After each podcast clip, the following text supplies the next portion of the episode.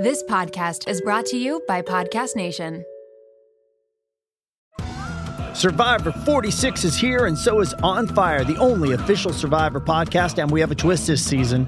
The winner of Survivor 45, Dee Valladares, will be joining us every week. We're going behind the scenes of the biggest moments, the how and the why things happen, and the strategy and analysis you can only get from someone like me, a Survivor winner. Listen to On Fire, the official Survivor podcast, wherever you get your podcasts.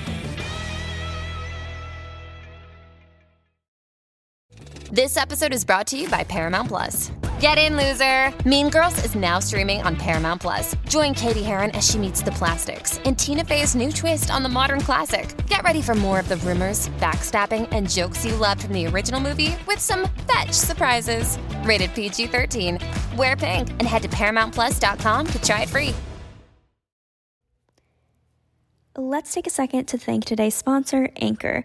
Anchor is by far the absolute easiest way to make a podcast. And when I say easy, I mean easy. First of all, it's completely free, and there are creation tools that allow you to record and edit right from your phone or your computer. Best of all, with Anchor, you can add any songs from Spotify directly to your episodes. So the possibilities are endless on what you can create. Whether you want to create a music analysis, your own radio show, a deep dive on your favorite genre or artist, or something that the world's never heard before, Anchor will even help publish your show to Spotify so you can reach hundreds of millions of listeners. Oh, did I mention there's no copyright on the songs? Yeah, it's that easy you guys want to start a podcast that includes music, or you guys just want to start a podcast in general, get started by downloading the free Anchor app or going to anchor.fm. And if you need some inspiration, you can head over to blog.anchor.fm slash music from some more idea starters. Thank you so much, and let's get into the episode. Welcome to the Real Reel podcast with Natalie Barbu. Instagram might be your highlight reel, but we're here to talk about the real real. Hi, everyone, and welcome back to the Real Reel podcast with me, Natalie Barbu. You guys have highly, highly requested someone in the mental health industry, and also I just like interviewing people that are in industries that I'm not as aware of because I learned so much from it, and it's just really cool insight to see the lives of other people, the careers of other people that aren't really shown much. Like, I feel like this podcast and a lot of other podcasts highlight a lot on like entrepreneurs and business owners. And while don't get me wrong, I love listening to those, it's also nice listening to podcasts that have people that aren't like really interviewed that much that you don't really know that much about unless you're in that field yourself or you have a family member in that field. So I thought it'd be really interesting. And also, you guys really requested someone in the mental health industry. So I'm excited to give you guys this episode.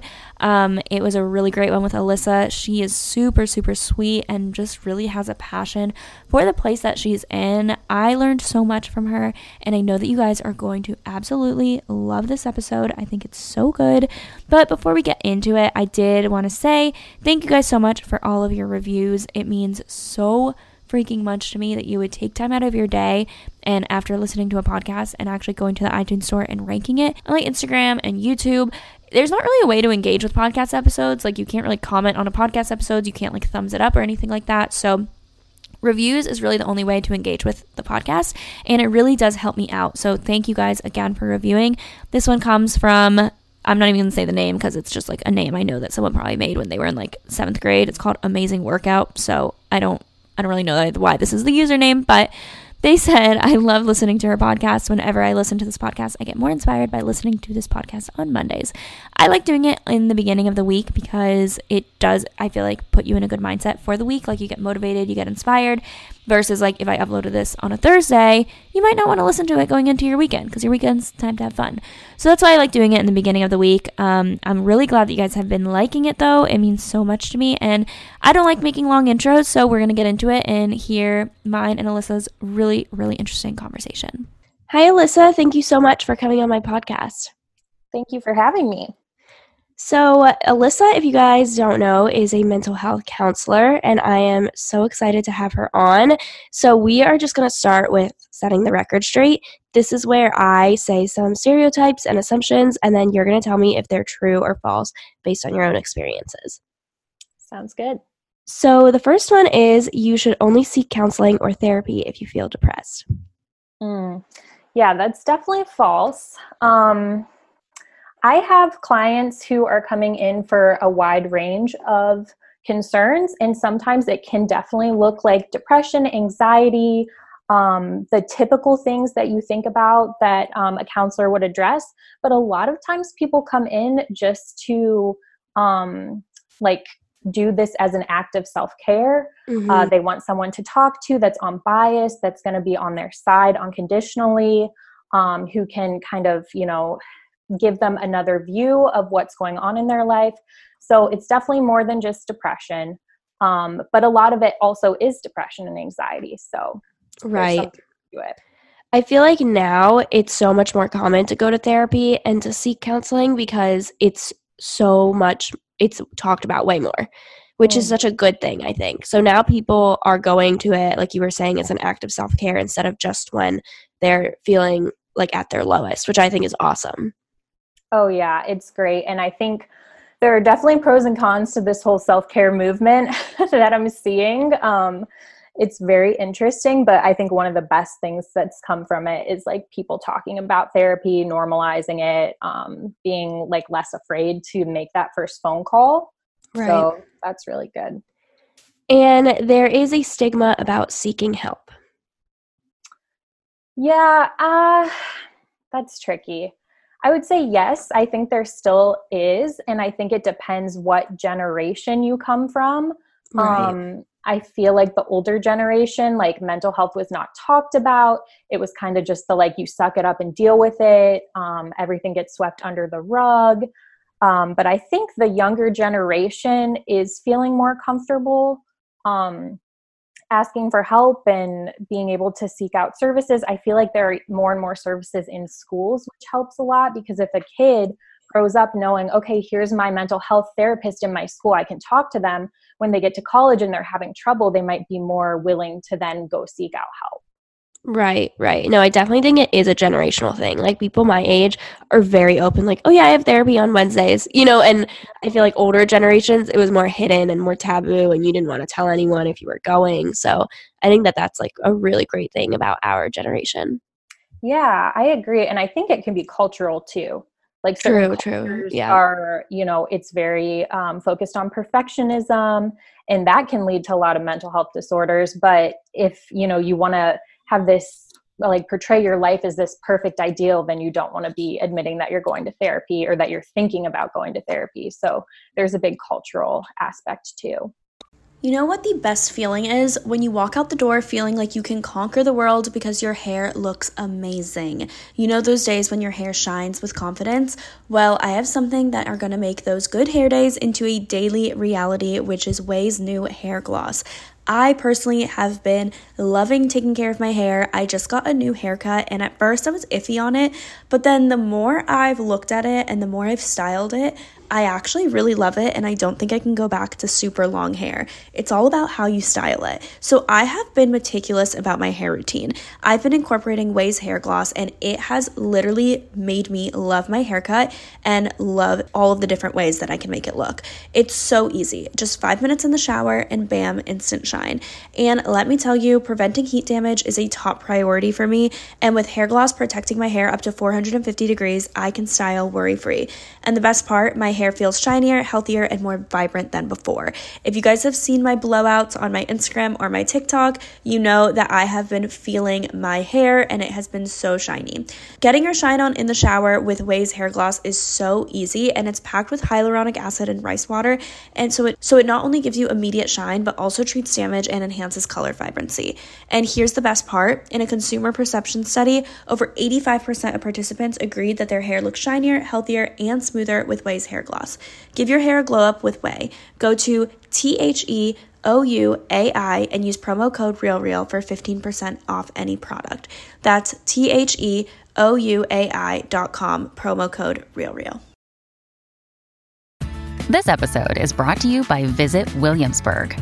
In Williamsburg, Virginia, there's never too much of a good thing. Whether you're a foodie, a golfer, a history buff, a shopaholic, an outdoor enthusiast, or a thrill seeker, you'll find what you came for here and more. So ask yourself, what is it you want?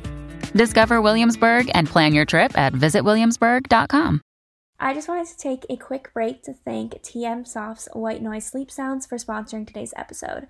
Are you having trouble sleeping, focusing, or relaxing? If the answer is yes, then TM Soft's White Noise Sleep Sounds podcast has got you covered. This hour long podcast is made to help you get rid of distractions, reduce stress, relax, and get better sleep. You can listen to the sounds of nature, white noise, relaxing music, and so much more. You can check out the TM Soft's White Noise Sleep Sounds podcast on Spotify or wherever else you listen to your favorite podcasts. Right. And the last one is mental health disorders are uncommon.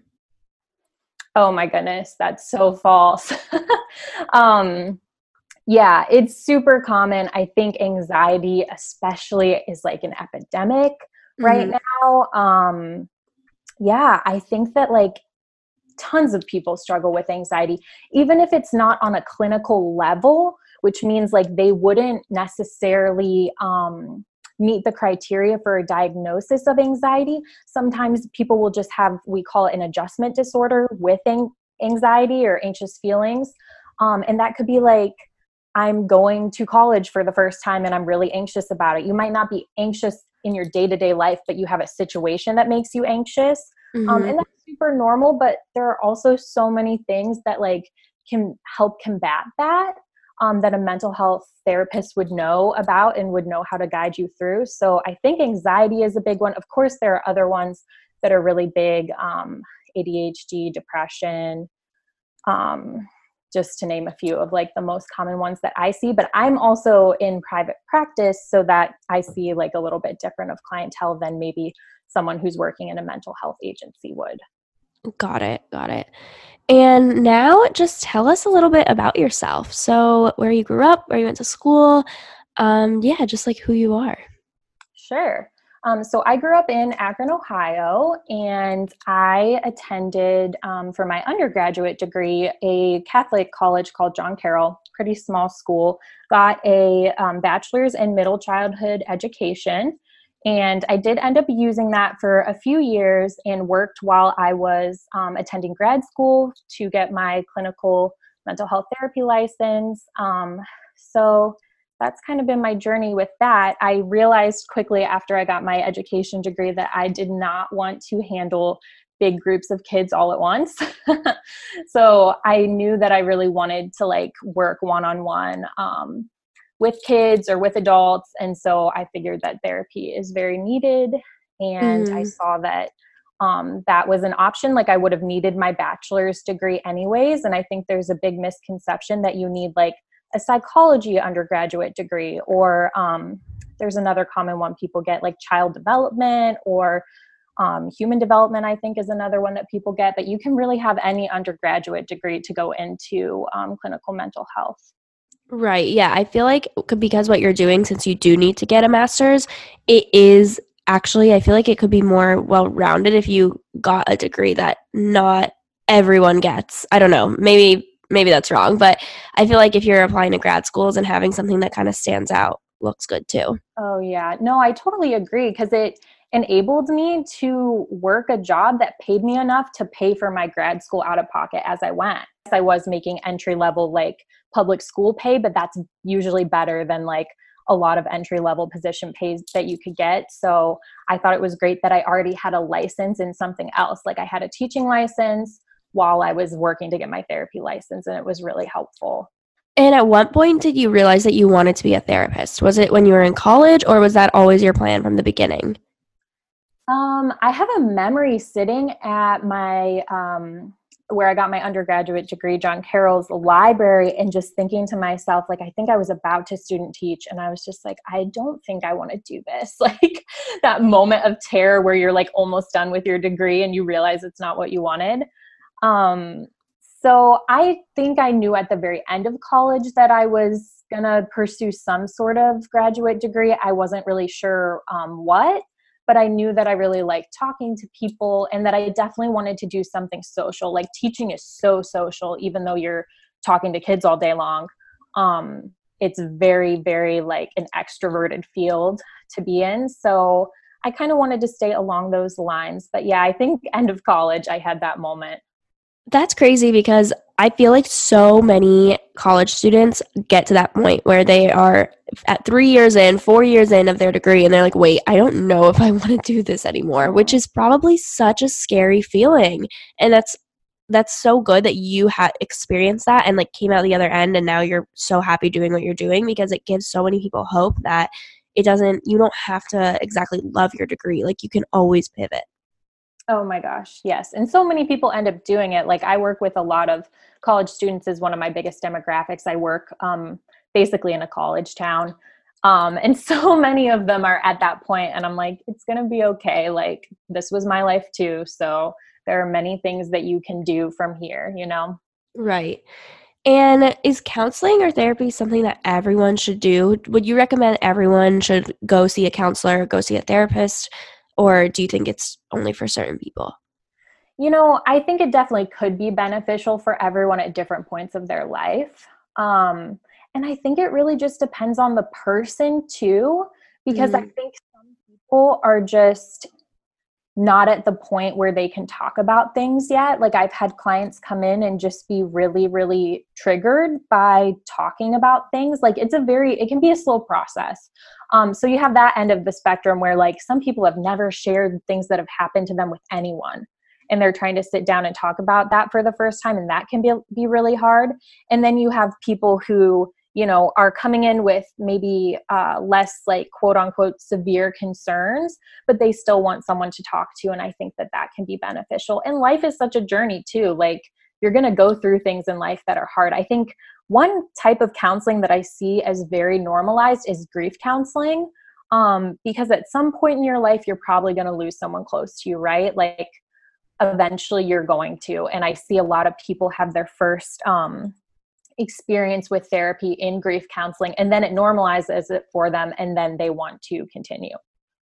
Right right. I think that that's something that um, a lot of people don't talk about is how you don't have to be like at your lowest or you don't have to be uh, de- depressed or feeling that like anxious. You, you can go to counseling really at any time. And like i like you were saying, grief counseling is definitely one of those that is more normalized because it's like, oh, it's understandable. Like you lost someone, yeah. so you should go. But just feeling anxious about work or something, people could just be like, well, suck it up and deal with it. You know, so I do think that the stigma around like grief counseling and just normal counseling and therapy is definitely different. Mm-hmm.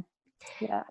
And what are some misconceptions about the mental health community that you see, or how you were saying how there's so many um, I guess like self love. Like there's good things and bad things about it. Like what do you what do you see in that? Oh yeah, there's a lot. I think just on a base level, like people are confused about what we do. Like I'll I'll say I'm a therapist and people think I mean like I'm a physical therapist, I'm an occupational therapist, or um, if I say I'm a counselor, you know, there's other things that go along with that. I feel like our field has not done a very good job with defining itself because there are so many similar things like so there's counselors and therapists which i use as a synonym like to me those are the same thing. But then there are psychologists well that's different but they can do the same role. There are social workers that's also different but they can also counsel um, and then there are psychiatrists which prescribe um, mental health medications, and people also get confused with that. Like, I'll have people reach out to me and they want to talk about medication, and I'm like, I'm not a doctor.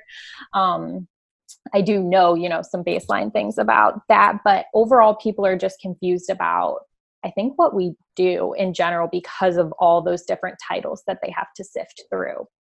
Right. And take us through then your day to day. Like, what do you do from morning routine to when you get back home from work? Is every day the same? Every day different? Yeah. So, um, like I said, I'm in private practice. So, my day probably looks extremely different than um, a counselor who works at an agency. So, with private practice, I'm a contractor um, for the company that I work for. Um, I can make my own hours, I make my own schedule. I am the one who um, like schedules my own clients and decides if I'm going to take them on or not. So I typically work from 1 to 6 p.m.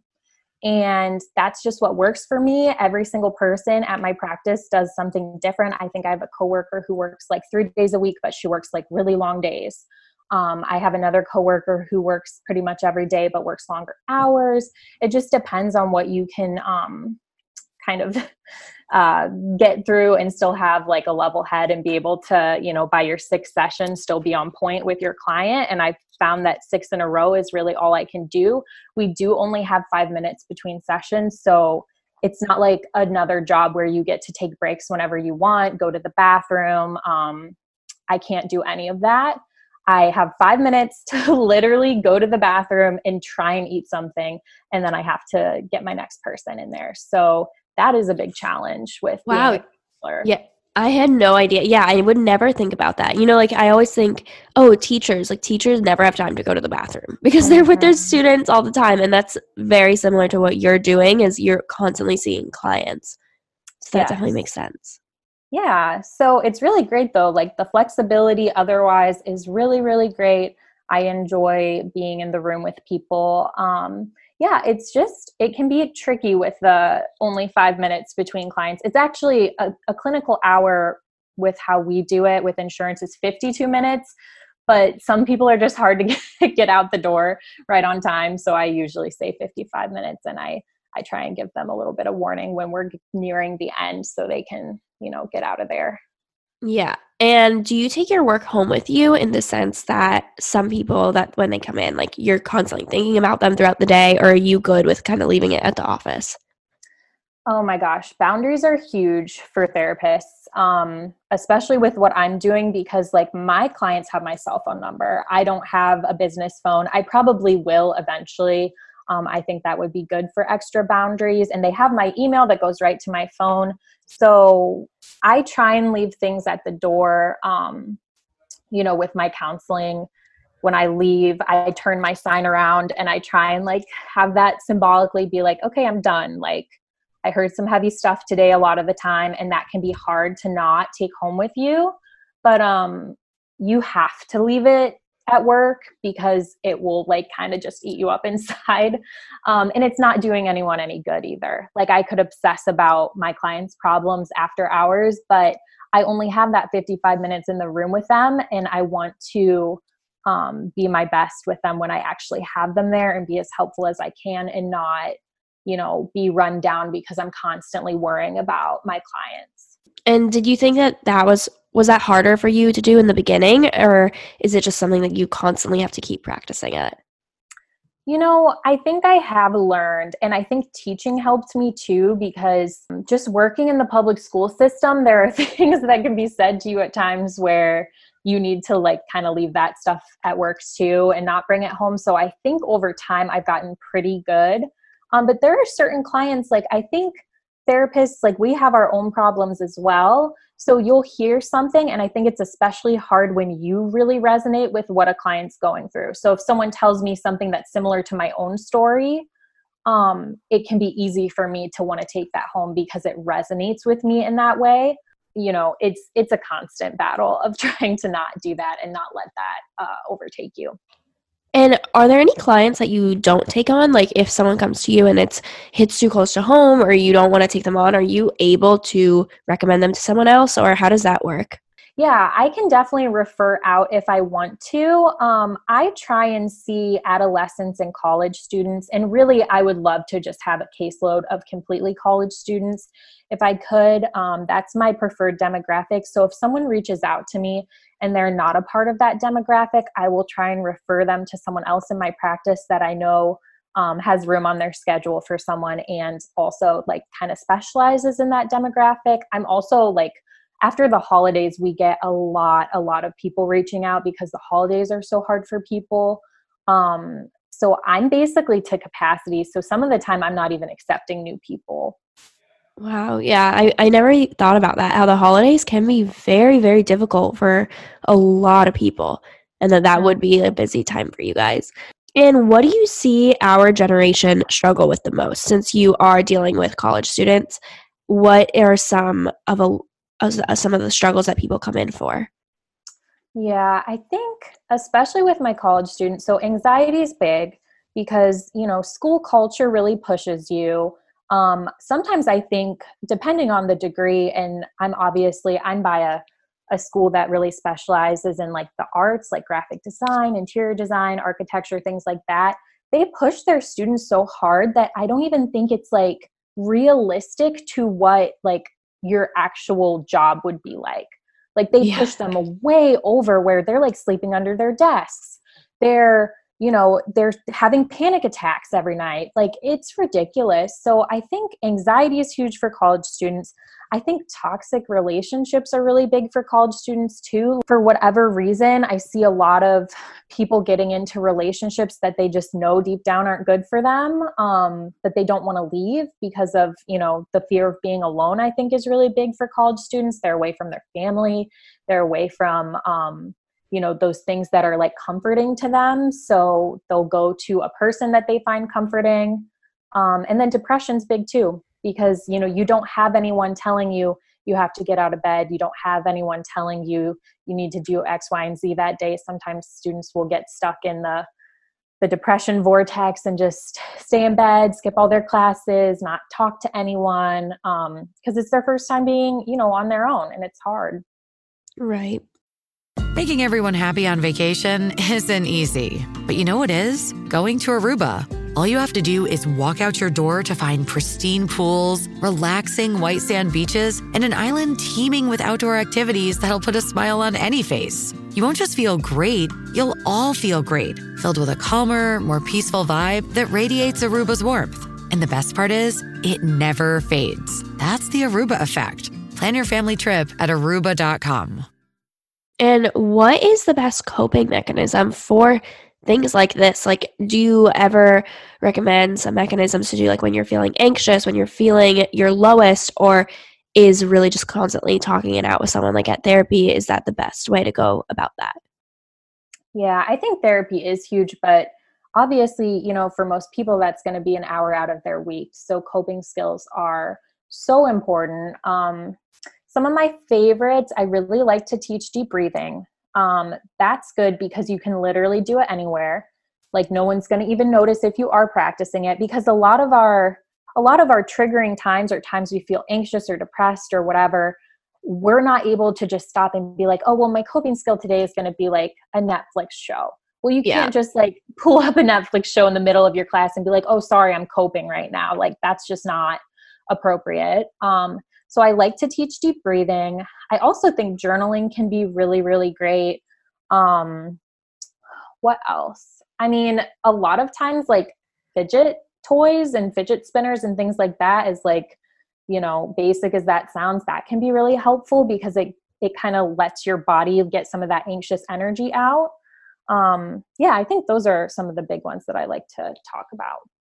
Yeah, those are always so important because some people, like you were saying, I mean, like therapy is one hour of your week, and all of the other hours, like you are trying to find something to cope. So I think that that's really important just to talk about little things that you can do in your day to day. Yes, totally agree. And going back to the self love movement, what are some pros and cons that you have seen um, with that becoming very popular? Oh my goodness, yes. So I love this movement and I'm happy that it's happening. Um, but I think a lot of times it can just turn into like I think that brands and companies have figured out that this is a movement, right? And they're using it to perpetuate consumerism, um, which is, you know, problematic in some ways. Um, so I just see it as like, you know, true self care doesn't always have to be like, oh, I'm going to treat myself, like that kind of mentality true self care can really look like you being super disciplined with your schedule. That it can look like you meal prepping on a Sunday. It can look like you setting boundaries with your family. It can look like things that don't sound fun, like face masks and bubble baths and, you know, those things, which are also good things. Um, but that's not all it is. I think self care can really be like us having um, like clear goals for ourselves and being able to like do those things that help us get to our goals and not get um, you know distracted by all the other things I actually just had a podcast with Maya, and Maya is, um, she has a blog about self care, and she talks about that, like what you were saying, how self care is not always going to be face masks and baths and relaxing and things like that. Like self care can look like things that you don't want to do. And that yeah. is not like a fun thing to do, but it's something that you need to do to better yourself. Mm-hmm. Yeah, I feel like that's not talked about enough. Um, for example, I have a budget, and I in one of my videos I was like, "This is a form of self care for me. Is making my budget. Like, it's not mm-hmm. fun, but I know that by doing it, I am bettering myself. I am sticking more to my goals. I'm actually seeing like what I'm spending my money on and what I can cut back on next month. You know, so even though that doesn't necessarily look glamorous, that is something for me that works. Yeah, totally. And I think a lot of times it's those things that don't feel fun, but that we have to do that, that like in the long run benefit us. Right. And what are some things that you do to take time for your mental health? Like I feel like therapists, they're in it so much where they're giving constantly like giving advice and talking to other people, but what are some things that you do for yourself? Yeah. So I think one of the biggest things for me is just um I don't know if being selfish is the right word, but being protective of my time. Um because I find myself feeling really really drained after a work day. Um, so I need to like make sure that I'm also like filling my cup back up so I have more to pour from throughout the week. So a lot of times um, on my drive home, I try and use that as a time to process. So sometimes that will be like, um, you know, me just like thinking, listening to music and thinking, me trying to um, process through my day. Um, I like to use, I have like a 30 minute commute, so I have some time uh, to just kind of relax and decompress on my commute. I like to use that. I also really like to read. Um, I like to spend time with my dog.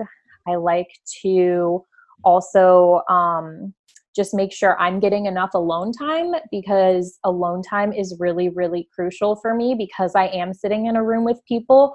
And a lot of times, I don't know, you kind of absorb other people's energy. And a lot of my clients are, you know, going through a hard time and their energy is not great. So I need to, you know, get that time to refresh my energy or be around people that, um, you know, make me feel good, like my friends and my family. Yeah, I think that's so important about other people's energy and setting time for yourself and just knowing what works for you, which is mm-hmm. great that you have that. And what are your future goals with this? So, you mentioned to me that you are starting your own practice. So, do you have anything else in mind, or just tell us a little bit about that? Yes, I'm so excited. Um, so, one of the great things, and I feel like this is another misconception really about counseling, is that like you're going to be poor because a lot of mental health agencies really do start you out at like I don't know, in the 30,000 range and you work up from there. So it's not a great starting point. Um, but in private practice, you can make really great money. Like I get paid um, through insurance, kind of like how a doctor would. Um, so insurance reimburses. And then obviously, I have to pay my boss a percentage, um, our billing manager, you know, that stuff goes towards our rent and things like that. It's not like I'm pocketing all of that money. But um, it's a really great business model with private practice. So in 2021, I will be able to open my own practice. I really could open it now if I wanted to only accept self pay clients. So that means um, clients would have to just pay cash for all of their sessions. But I really want to be able to accept insurance because I want mental health to be accessible to people and most people if they have insurance they want to be able to use it um, which is totally understandable. So that's why i'm waiting because i can't be paneled on um, insurance panels until i have my second c. So right now i am an lpc which is a licensed professional counselor and when i get my second c it will just add like i think it, it's like certified counselor or something at the end of it um, so yeah i'm gonna do that i'm really excited it's like owning your own business running it i could eventually have people who work under me within the next year so i'm very very much looking forward to that and looking forward to um, working closer to my home too that's amazing. Congratulations. I think that's such a cool step for you to start your own practice. And like you were saying to me earlier, it is like you are owning a small business. So that's really, really awesome. Yes, thank you. And the last question here is what would you say to those people who are too scared to seek help or too scared to speak to a therapist? Yeah, I would say, you know, most of my clients that I have now felt that way and they reached out and they're coming back week after week. So you can do it too. Um, I mean, there's definitely like some things that you can do to try and help alleviate that initial anxiety. Like, I would recommend picking someone who looks like you could connect to them um, which sounds weird. Like, I'm not saying like judge the photo of the therapist you see online, but like a lot of times we can kind of tell who we might connect with just by looking at them and reading a bio. Like, uh, I see a lot of clients who are a similar de- demographic to me. Like, I see a lot of college age girls. Like, I'm not college age anymore, but I'm that next step so maybe finding someone who you know looks like they're at that next step than than you would um you know kind of put people at ease and i think too like millennials are so afraid of using their phones and like calling people, but like I love it when clients email me because then I can get back to them on my own time. So even if you just want to like send an email and say, "Hey, you know, I'm really nervous about this, but I wanted to reach out to you um, and see if we could set up an appointment." Just taking that first step. You don't have to call and talk to a secretary. Like if you go to Psychology Today, which is an online website where you can find um, mental health counselors you know their emails are almost always on there and you can just email someone and it's it's super easy yeah i actually didn't know that so that's really good to know that you can just directly email the therapist that you want to talk to yeah yeah and i prefer it so and actually okay i know i said that was the last question but i had an idea for another question mm-hmm. what do you think about all of the online um, therapists like BetterHelp, the ones that you can just like text and you don't have to meet in person? I think it's bad. yeah, that's I, what I've really heard a do. lot. I do. I've actually like so we have a ton of like ethics behind counseling because everything's confidential. So like I don't get to go home and like talk to my boyfriend and be like my client said this today, it was crazy. Like I don't get to do that at all. Um so like there are a lot of ethics behind online counseling where I don't even think BetterHelp technically like protects their counselors um, or their clients. Like I've just heard terrible things from other mental health professionals and they really don't pay those therapists very well. That's another because you know I'm looking into like, you know, what could I do as kind of a side thing and just have a few clients that I like text online or whatever. But the more I looked into it, I was like, oh my gosh, I feel like this is one big ethical violation waiting to happen and you can lose your license permanently. And I'm not willing to like risk that at all. So I don't think it's good. I also think it's kind of enabling. Like if you're too anxious to go into a session, um, I I think you know I could start with phone sessions and eventually get a client to come in and feel comfortable enough but like if you're too anxious to even go into a session like and you just want to text someone I feel like you're not ready for therapy because to me texting isn't therapy. Yeah, yeah, because you do have to feel like you were even saying earlier, like the energy in the room. I feel like you don't get that with texting, so you don't really know how they are. Oh, yeah. And like personality plays a huge role in all of this. Like, I laugh with my clients. I know so much about their lives. Like, we are, we're not friends because that's kind of a, a tricky thing. But in a lot of ways, we, we have like a, a relationship, um, a professional relationship, and I really care about my clients. So, and they know things about me. Um, of course, they don't know a lot about my personal life, but they know about my personality and who I am and um, you know, some of those things that I do share with them. So I think that's really important. Yeah. Yeah. I, I just had to ask you that. Once you were saying, like, oh, they can email me, I'm like, oh, I wonder what she thinks about that. Because I've yeah. heard actually, so my boyfriend's mom is a psychiatrist and mm-hmm. she does not really like the whole like BetterHelp and things like that either. So I was like curious about what you thought about that. Yep. I would have to agree. Well, thank you so much, Allyssa, for coming on the podcast. Is there anything that you want to shout out? Where can they find you? Because I know that you are documenting your, uh, like starting your private practice, which I think is so cool because that is not on the internet, I feel like. Yes. Um, so if anyone wants to work with me and they live in Ohio, I can only see clients who live in Ohio. Um, they can find me on Psychology Today. First name's Allyssa with two L's. My last name is Dziurlaj, spelled D Z I U R L A J. You're probably going to have to rewind this podcast and listen again because it's a rough last name. I'll have it um, in the show notes too. So oh, don't perfect. worry. Yeah, yeah, that's smart. Okay. Um, yeah, so you can find me on there if you want to work with me because I can work with anyone in the state of Ohio. So we could do phone sessions, we could do telehealth sessions, which is like Skype. Um, and also, I do have an Instagram account. It's super new though. I just deleted my old one because I was like, I just want this to be like dedicated to private practice stuff. And it's Allyssa with two L's underscore LPC. Um, yeah, so that's where you can find me. Perfect. Well, thank you so much for coming on the podcast. I feel like this was actually really, really helpful. And I am so glad that I had you on. So thank you.